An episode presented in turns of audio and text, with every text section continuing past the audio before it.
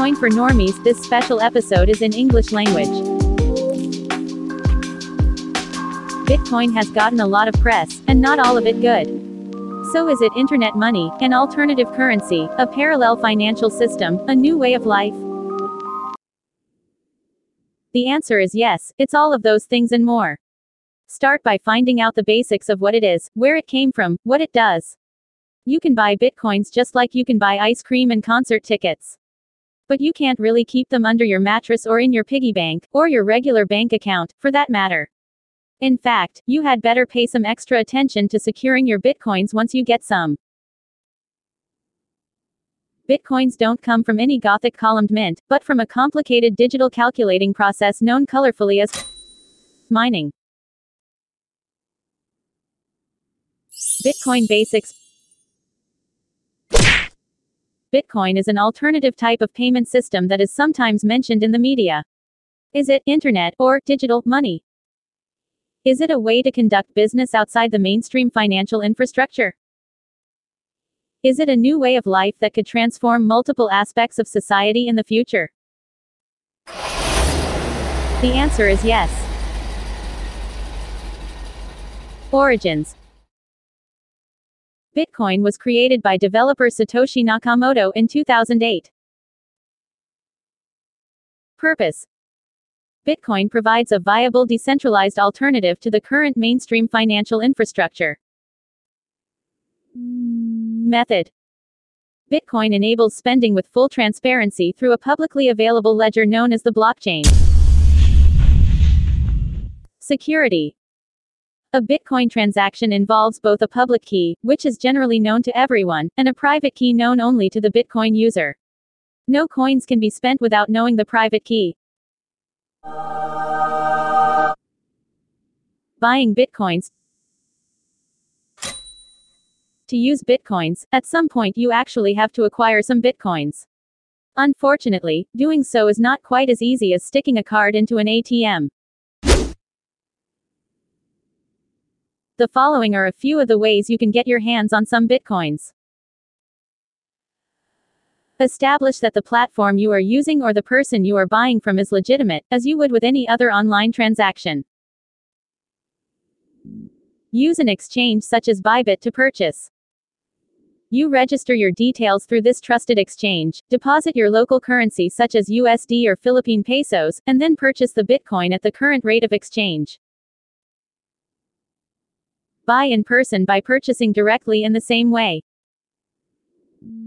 Remember that once you have purchased your Bitcoin, move them to a location that is in within your control. Don't store them long term on an exchange. Storing Bitcoins don't use exchanges to store your Bitcoins for any length of time. Exchange storage is only as secure as the exchange's security infrastructure, so although many people do use this option, the coins are still not within your control. Storing on an exchange should not be considered as anything other than a temporary option. Instead, use a cold wallet, such as Trezor, to store your bitcoins. A cold wallet allows you to secure your bitcoins on your own. Encrypt the wallet and make backups to ensure your bitcoins are safe. This option requires you to carry out virus checks and have a good understanding of internet security. Alternatively, you can try a popular online wallet such as the one offered at Exodus while you become familiar with the workings of a wallet. This can simplify the process for you. Another option is to use a paper wallet to send your coins to a Bitcoin address that is not connected to any online exchange nor to software that is on your computer. This Bitcoin can only be spent when you decide to manually redeem it through using your private key. Securing Bitcoins Security is as paramount with Bitcoin as it is with your personal bank account. The more secure you make access to your Bitcoins, the less likely somebody will succeed in nabbing them. When asked to provide a password, for example, make sure it is unique. Don't use any password that you use on any other website, in case that website is compromised.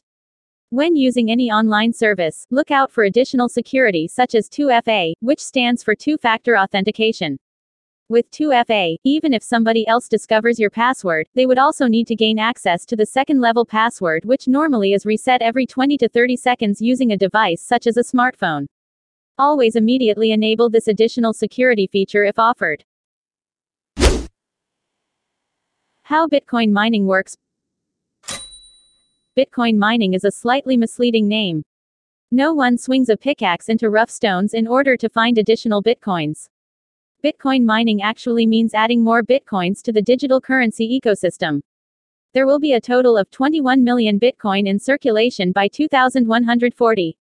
So, how do new bitcoins come into existence? All the additional bitcoins have to be generated through a computational process called mining. You do it by letting your computer hardware calculate complex mathematical equations, which can be done at any given time of the day. Doing so enables you to become an integral part of the Bitcoin network, not only by securing the network through your dedicated hardware, but also by generating more coins to put into circulation.